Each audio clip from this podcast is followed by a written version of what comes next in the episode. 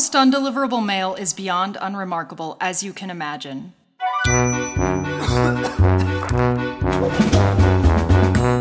Crossing over into the territory of Dole. A series of mundane correspondences detailing travel plans and financial matters, or even, dare I call them ordinary, emotional matters that are no more interesting to those uninvolved than the nocturnal adventures of others, such are dreams. Of course, every rule has its exception, and that is the case with the undeliverable mail that never made it to Westermark Manor, so named for the surname of its former inhabitants, scattered on the winds like embers after the fires.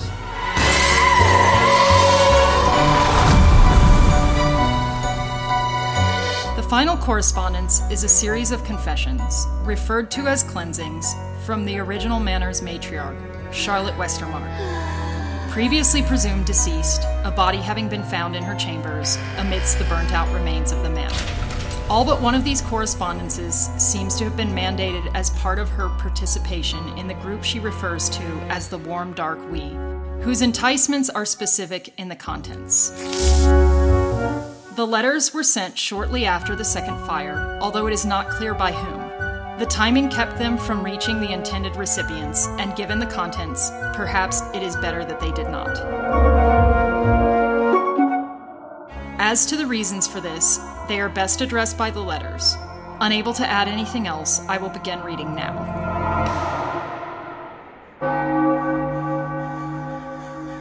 To my children, this is my first and, should God be willing to grant me the perfection required and the guidance through the spirits that surround us always, last cleansing. This is unlikely, only one was able to cleanse a single time before becoming we, the warm dark we. And his cleansing contained only the notes needed to concoct the potion. The concoctor will not accept the title of leader. It is telling that none of us would dream of thrusting it upon him.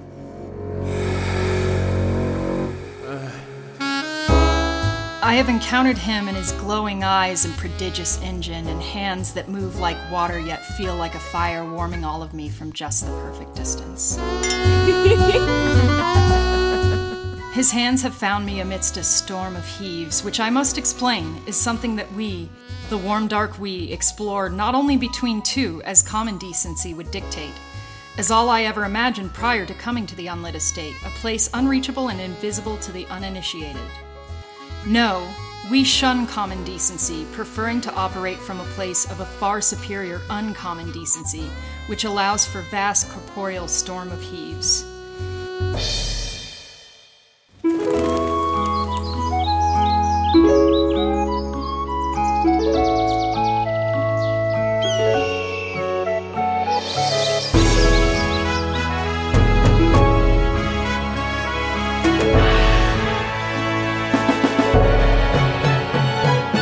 strange contrast from the starvation of such expressions prior during my life at Westermark Manor. Not due to the common parlance that women are meant to be coy and find pleasure in motherhood rather than the bed.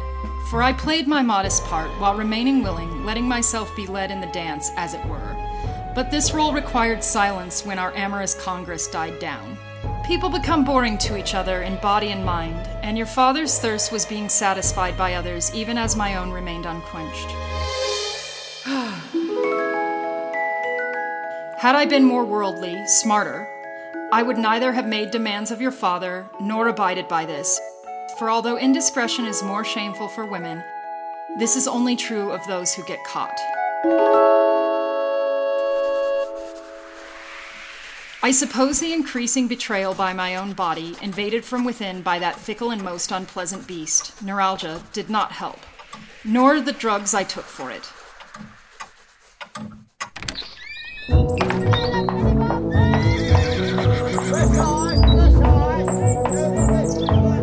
Was sharp and agitated if I took too many energizing drops, and lethargic with too much soothing syrup, making socialization a challenge. So I was left alone with my pain, one day hot, sharp, and lightning fast, the next dull, cold, and wet, always with no apparent cause for these sensations. I found myself distracted, in so much discomfort as to be taken from most every conversation. Driven to my chambers, I was negligent in my role as mother all too often. What's worse, my pain spoke to me over much of what you would tell me, my children. Pain and the dreams sold to me by the druggist in the form of energizing drops and soothing syrups created a fog between me and all I saw or did.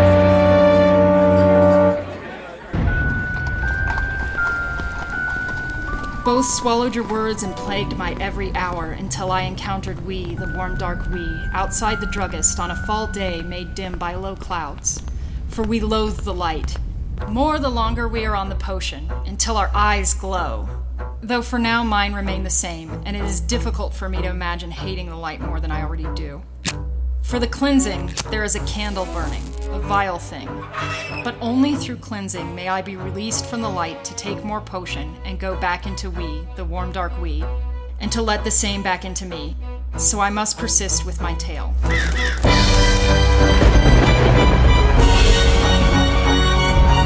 My excursion to the druggist was a usual errand initially, notable only for the man who stood against the doorframe and tipped his hat at me, both upon my entrance and exit, despite that I did not reciprocate either time, offering only a slight and sly, modest smile, not reflective of the thrill I felt, for though he offered a common gesture, the attentiveness beyond the mundane in the way his eyes found me set me aflutter. Do not ask me to explain. I could not immediately return to Westermark Manor, as would have been commonplace in the absence of further errands. I suppose I needed a break from my routine so desperately that all it took was a tip of the hat and a look from a dashing stranger. I wandered for a bit, eventually reaching a willow tree, golden and heavy, to find the stranger from the druggist approaching from the opposite direction. He told me that the spirits had brought him there to find me, and I said that although I had no distinct otherworldly conversation, I had been drawn there myself. When I reached into my reticule for an energizing drop, he touched my arm and told me that he had a better remedy for my affliction than anything the druggist sold. These were words I had heard before. The woman whose body was found in place of mine had lightened my purse previously with her nostrum. As if in my head, he offered me some of the potion without asking recompense.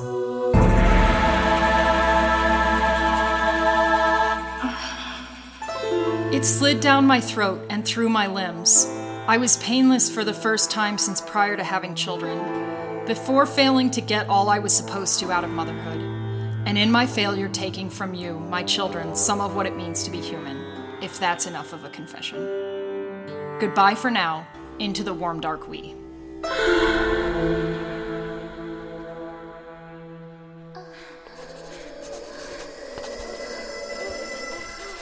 To my Morgan, Daniel, and Madeline.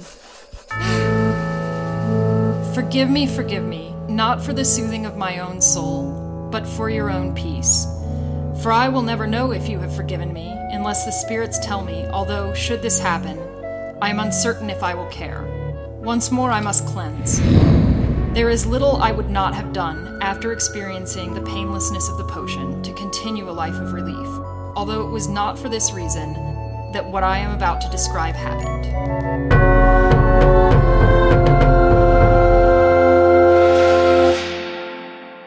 I will resume where I left off beneath the willow tree.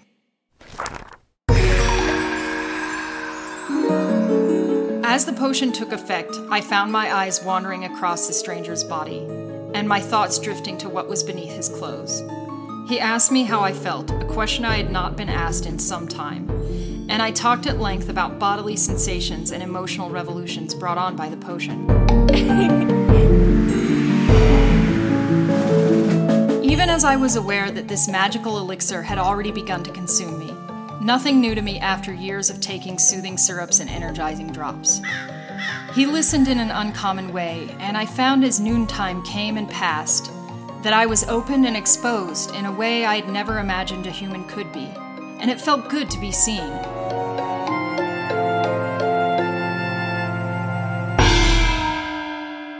It was I who drew his mouth to mine, knowing that he would not deny me, not due to the uncontrollable appetite of a man, for that in practice is a myth, but because our desire was as air in the canopy beneath the tree.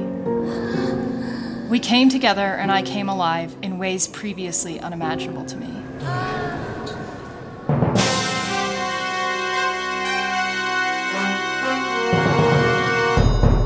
It is difficult for me to say which is more challenging confessing things such as these, tawdry behaviors that in many ways I hope you never read about, for I myself taught you to condemn others for such actions, or writing you with no chance of response.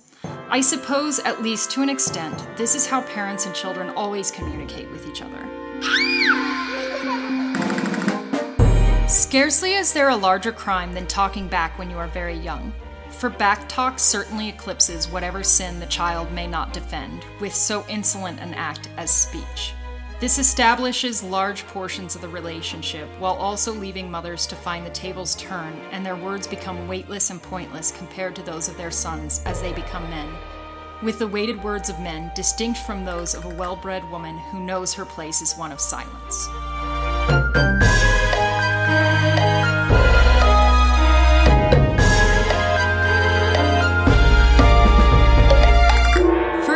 Tables turn with daughters who have the undeniable power of beauty, and whether she is aware or oblivious to the fact that the world will always value her more for her looks than her ideas, it is a power daughters hold over their mothers, even as they gaze their own fate. Such is the way with children, and over and over the result is not but silence. Motherhood is supposed to be every woman's greatest joy, the ultimate expression of femininity. It makes us whole, I never found this to be so, but could not admit it.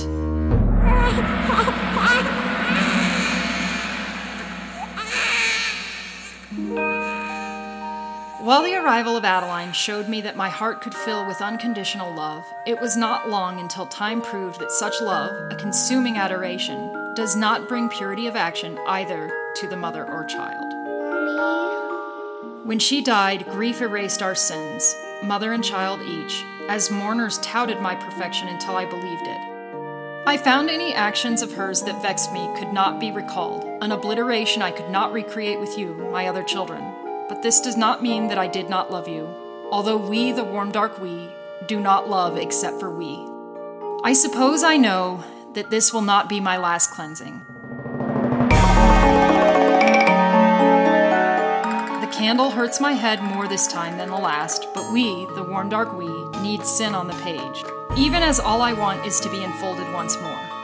Goodbye for now, into the warm dark we.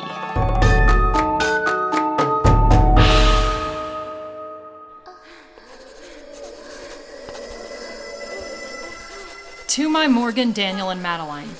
To the best I can tell, it is spring. I picture you in the sun, warm and soothing on your skin, not blinding and terrible as it certainly would be for me now. Although it is the bright green renewal of spring, in part, that brought me to here, which I suppose requires some explanation.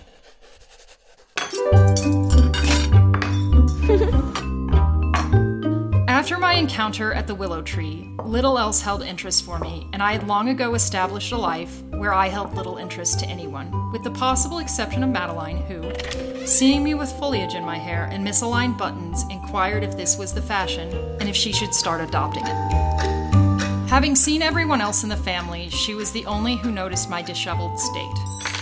I quickly answered that it was most unfashionable, in fact, and that I myself had been misled by the same notion, and I asked her to help me pull myself together.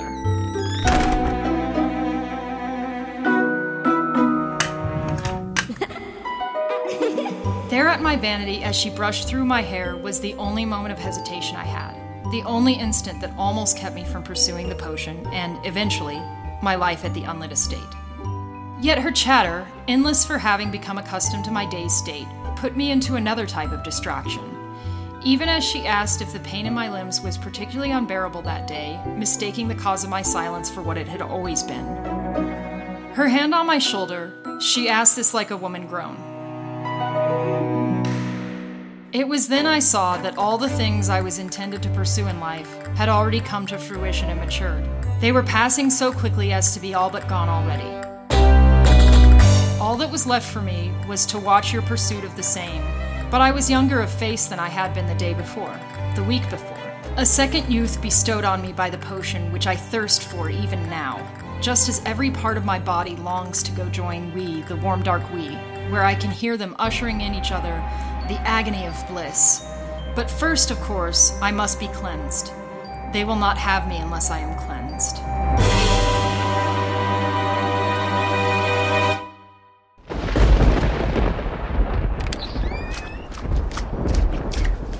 The next day, I woke to find myself energetic and painless.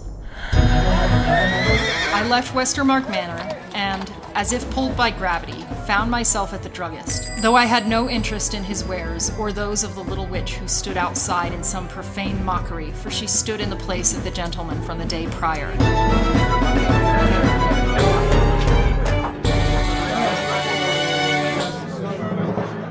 I went into the dress shop down the avenue and ordered a simple red velvet gown, an item eventually surrendered to we, the warm dark we, as part of my compensation for my place at the Unlit Manor. I went to the graveyard, the seaside, and, of course, the willow, all about a meandering path, but was remiss, for not once did I encounter we, the warm dark we.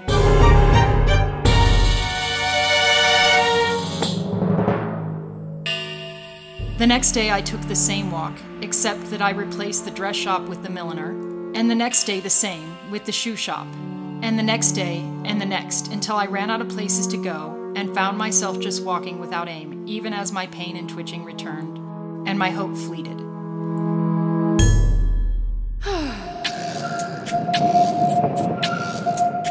It was not until I returned to the dressmaker to pick up my order, an errand that would have been my only for the day, for I had dismissed my experience beneath the willow finally as a passing dream, that I saw her. She of we, the warm dark we. Although there was no reason for me to connect the woman at the counter with the man in front of the druggist, she did not tip her hat the same way, and the attention she paid me was far more coy.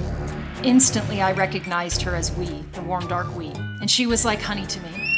She left the dress shop first, and though my impulse was to leave my wares in order to rush after her, this prospect was inopportune, and she realized this, smiling just before the door closed as I looked where moments before she stood.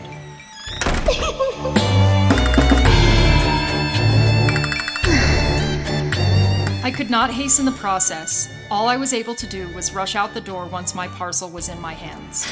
I lacked the decorum to contain my desperate expression as I looked around outside the shop, and in my frantic state, I almost did not see her where she stood separated from me across a bustling crowd. She turned with no overt indication that I should follow her, but I could not resist, and having since been in her place, luring others in the way she did me, I can say there was an awareness on her part that I was enraptured and elated. Overjoyed that this was not, like so many other good things, just a passing whimsy, as is so much of life. No longer doomed to suffer disappointment, I followed her down my own path to the druggist, the graveyard, and the seaside, where she waited so we could walk side by side to the willow tree.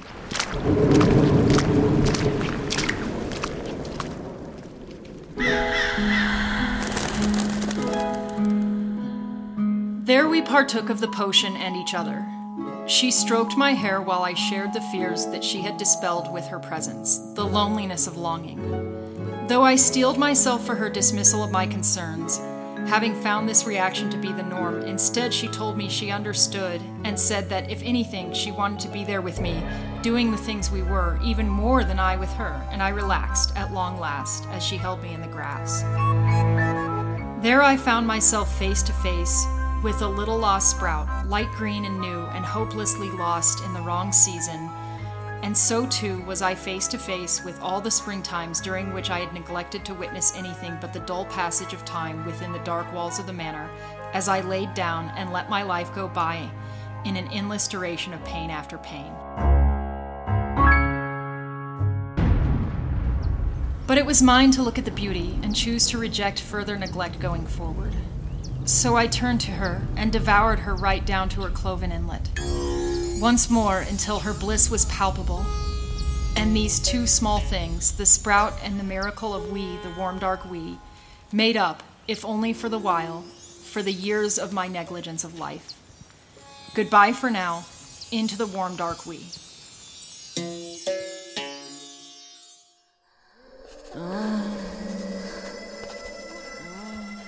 To my Morgan, Daniel, and Madeline, I suppose by now it must be summer. We, the warm, dark we, go out at night.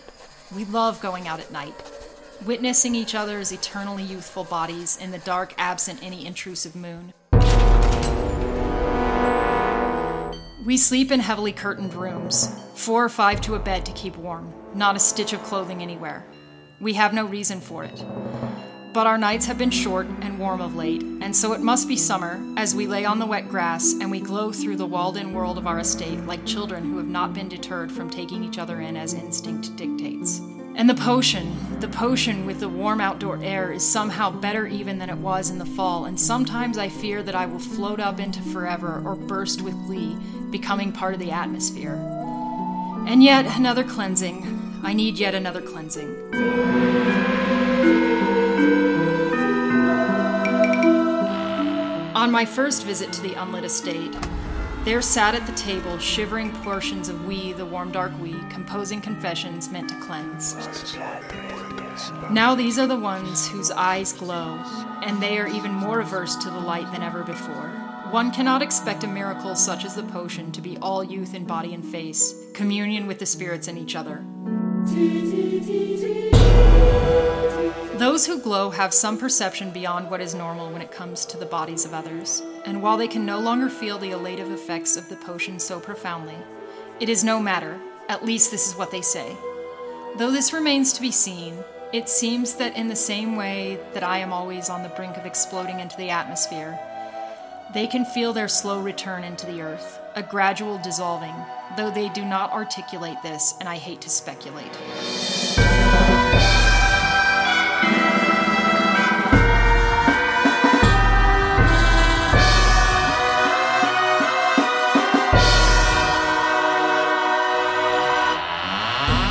My first venture to the estate was after several encounters at the Willow, each more difficult to return from, but even more after seeing the estate, after experiencing so many of my kindreds.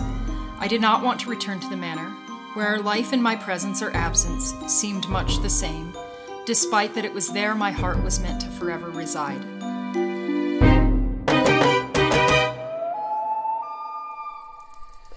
I returned having been told that a graceful exit from the bright world is always preferable, and besides, I needed some goods to pay my way. The black Orlov alone would suffice. However, the diamond combined with any unnamed jewelry and a few of my finer pieces of clothing could allow we, the warm dark we, even greater security. The prospect of taking these was so strange, a self that I thought I wanted to be, stealing from who I have always been.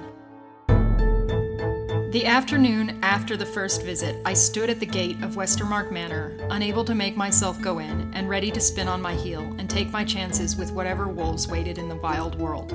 All the while reminding myself that this would mean I might not get back to the potion, or we, the warm dark we, and the body we share when we are together. It was an unbearable thought, but my feet remained planted, and it was in this state that I stood looking up at the manor when Adeline beckoned to me from inside the house, and I came home for very nearly the last time.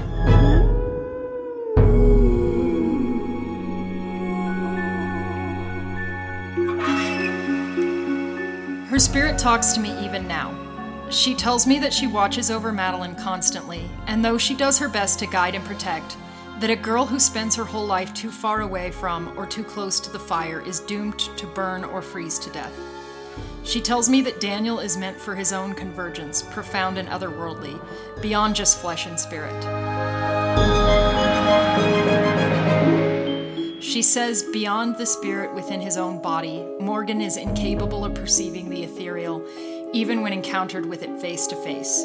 Assessments I do not argue with. It was her beckoning and the needs of we, the warm dark we, which brought me back inside the manor. The candle exhausts me, as does this recounting. Into the warm dark we.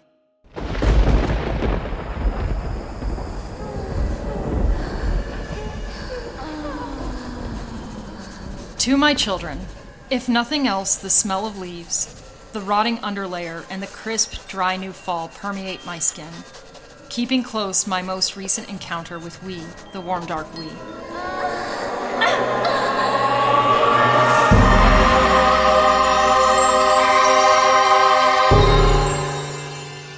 We linger in my nose, and we, the warm dark we, are more needed and desired now than ever.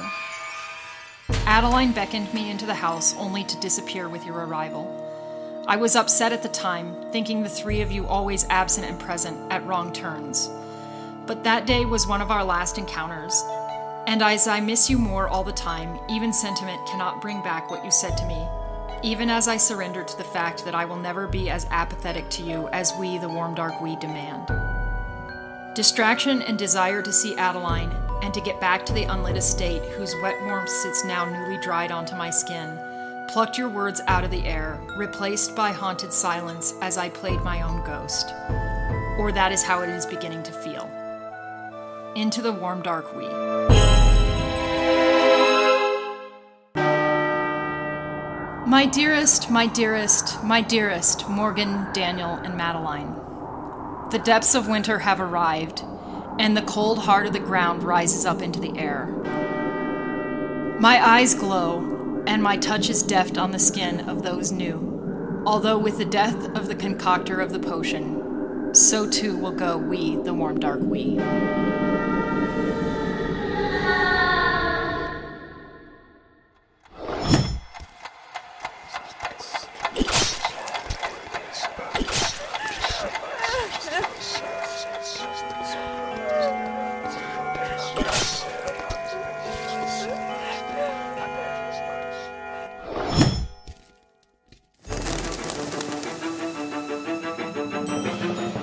A cleansing like no other, for it is optional, and even as the candle burns within my very skull, and I can scarcely keep my pen aloft, it is not required of me.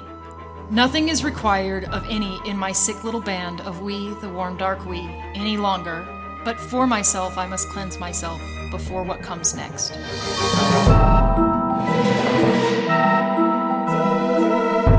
It is my hope that I will not see you again, for my next act will be to die, I will go to it, even knowing that my eternal punishment is close approaching and that it shall be damnation.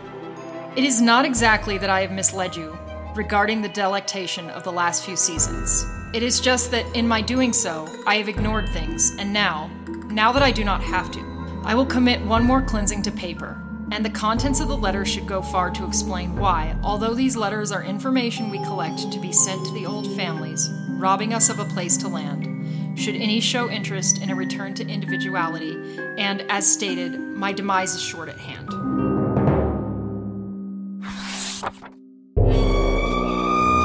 It is not of any matter now, and I will speak of my former life rather than the more punishing side of we, the warm dark we, which should not be of interest to you after all. I must tell you about the night of the fire, Christmas Eve, only a little over a year ago. Although I was fully committed to my future life at the unlit estate by this time, my intention was to plan a graceful exit. My first mistake was to follow your father out into the night. The lateness of the hour made it a strange one for him to depart, and I must have been aware of the reason for his departure. Still, I felt compelled to shadow him as he made his way out to the edge of the woods, where stood the little cabin of the strange witch he kept.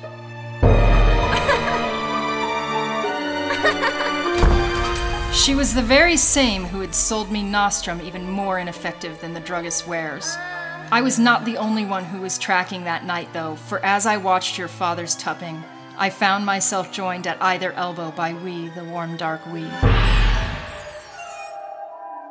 We watched at the window, discussing my feelings which arose at the scene, refraining from wapping ourselves, not due to some mundane moral quandary, Rather, we considered it reprehensible to lighten the purse of another with the promise of relief that will not be fulfilled.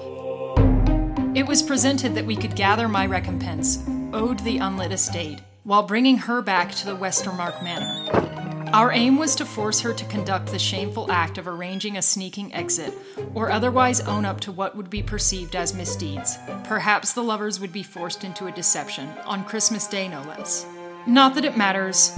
I must lay in the bed that I made, but I protested, thinking of you. But we, the warm dark we, were committed to the plan, and it went better than I expected, for the strange little witch did not see us coming and it was easy to tie her up after your father left.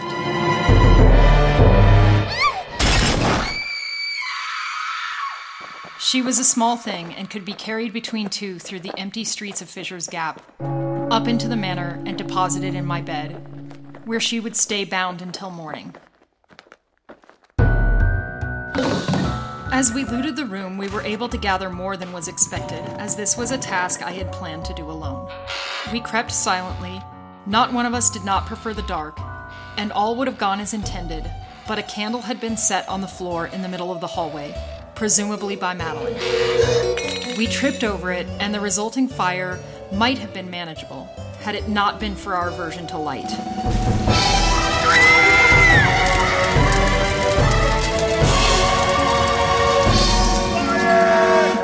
Adeline said that she would wake you, and perhaps it was she who did so. Oh my to my mind, it is no matter. Your blood turned to ashes is on my hands. For I did nothing to keep you alive, because there was nothing I could have done. And I knew this as I fled into the night, spirited to the unlit estate where, as I said, things have soured.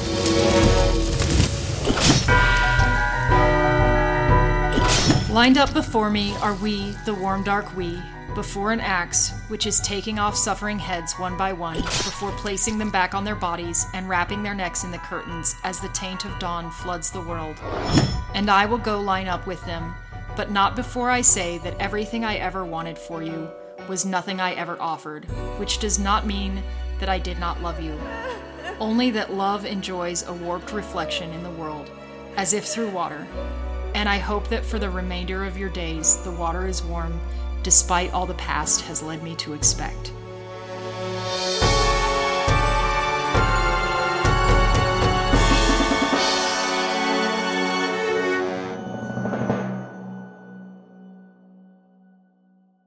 The letter does not include a complimentary close, nor a signature, or even a period to end the last sentence, although throughout grammar is considered.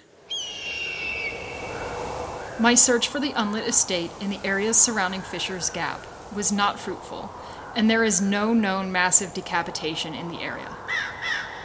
Though the unlit estate is not well described, I could not find anything that could potentially bear the name, nor was there any evidence of those who call themselves We, the Warm Dark We.